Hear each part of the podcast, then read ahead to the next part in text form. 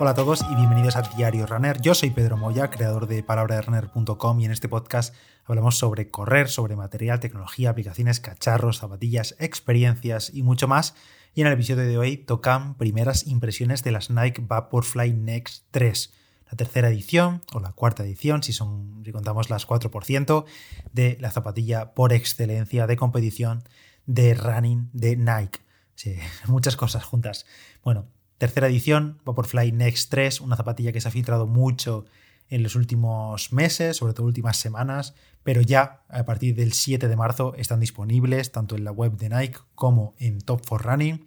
Ya sabéis que la gente de Top for Running son amigos y si utilizáis mi código PDRTOP en esta ocasión no va a haber ningún descuento, no funciona ningún código de ningún creador en Top for Running para este lanzamiento, están exentas también por ser el color prototipo y del que por cierto me han comentado que hay muy, muy, muy pocas unidades para toda Europa, así que probablemente vuelen bastante rápido.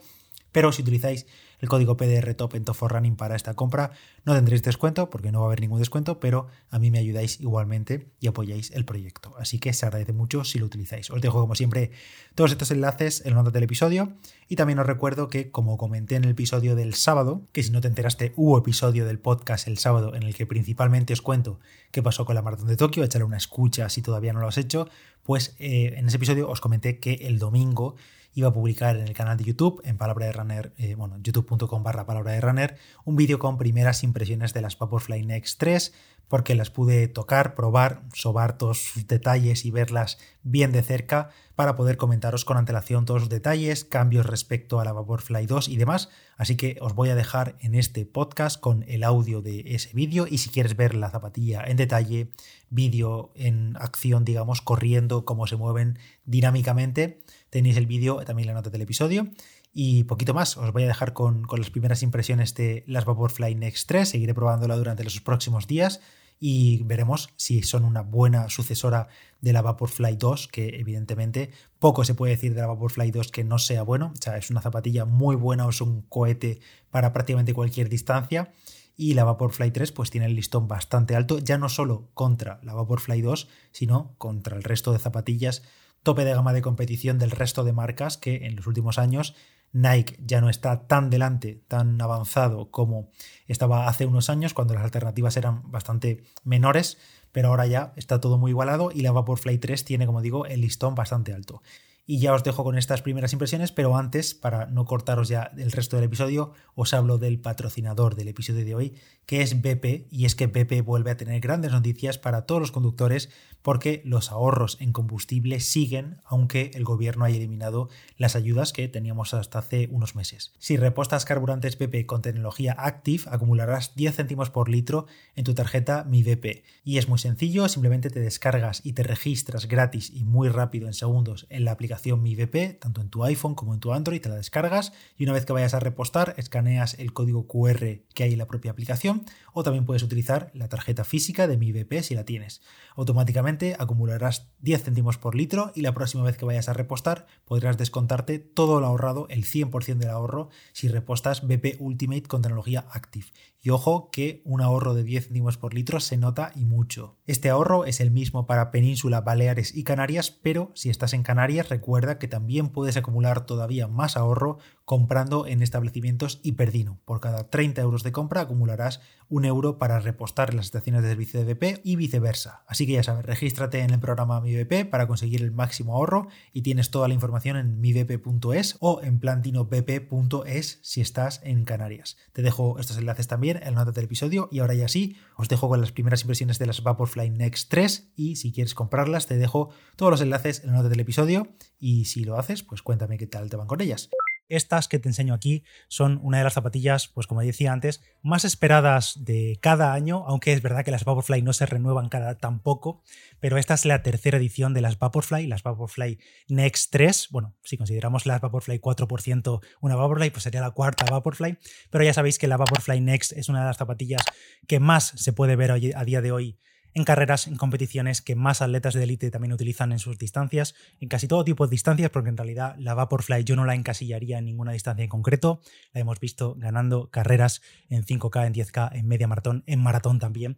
Así que bueno, esta Vaporfly 3, una de las zapatillas más queridas con más rendimiento que ofrece a los corredores, tanto populares como no populares. Esto siempre hay un debate ahí si se debe utilizar este tipo de zapatillas si no corres a los ritmos que corre Kipchoge. Pues bueno, eh, yo en mi caso sí las utilizo y no pasa absolutamente nada. La Vaporfly 3 llega con muchos cambios con respecto a las anteriores ediciones. Tenemos nuevo upper, nueva media suela con una nueva geometría, eso sí, con Zoom X como la espuma principal y única de esta zapatilla. Por supuesto, placa de carbono completa, nueva suela externa con caucho en la zona delantera y Zoom X un poquito más duro en la parte trasera y en general una zapatilla pues completamente nueva. Características de estas Nike Vaporfly 3. Peso, son muy muy ligeras y esto es gracias también a este nuevo upper hiper ligero, hiper perforado que hace la zapatilla muy muy muy muy muy muy muy ventilada, sobre todo en la parte delantera donde hay agujeros, hay perforaciones más grandes, pero prácticamente todo el upper está muy ventilado.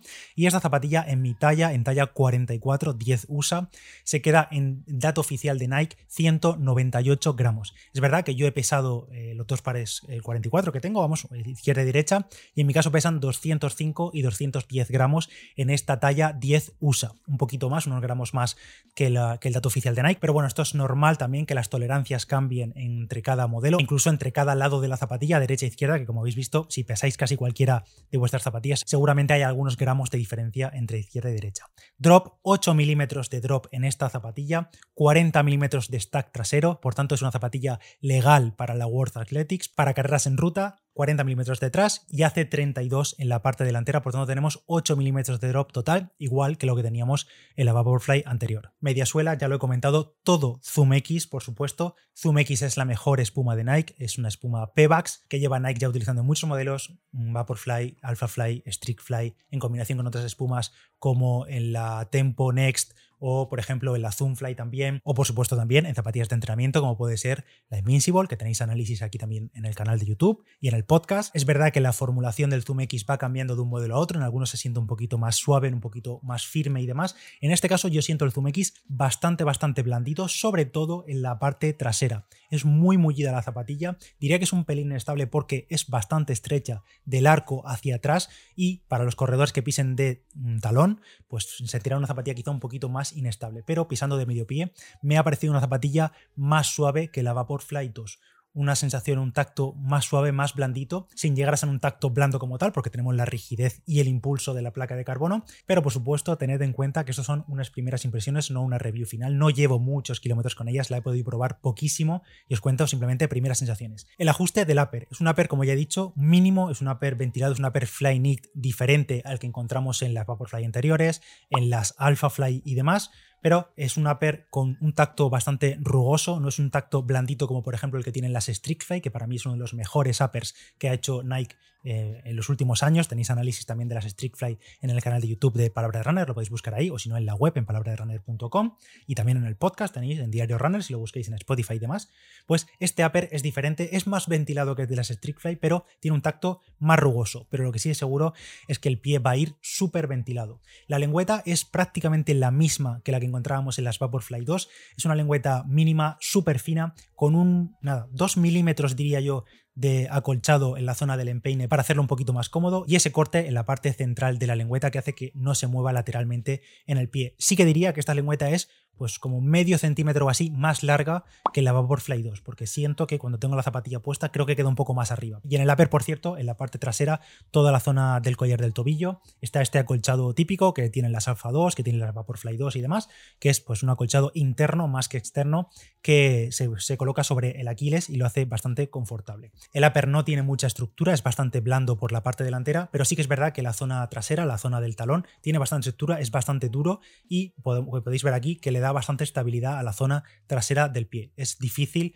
chafarlo el upper en la zona sobre todo trasera. La mediasuela, por cierto, tiene como novedad que el Zoom X ahora tiene un corte, un espacio, una ventanita que nos deja ver el flyplate, que es la placa de carbono de estas Vaporfly Next 3. Podemos ver el corte de la placa lateralmente asomando por la zona lateral de la zapatilla, por la media suela, pero también en la suela externa. Y esto es la primera vez que lo vemos en la Vaporfly. En la Alpha Fly sí que hemos visto siempre la placa en la parte de debajo, vinándola por debajo, y en esta ocasión ahora también tenemos un hueco, una ventanita en la que poder ver el Flyplate, la placa de carbono de estas Vaporfly 3, y bueno, no tiene mucho, simplemente es un hueco donde quizá puede que se meta alguna piedrecita o algo así si te las utilizáis en zonas de caminos de piedra o tierra y demás.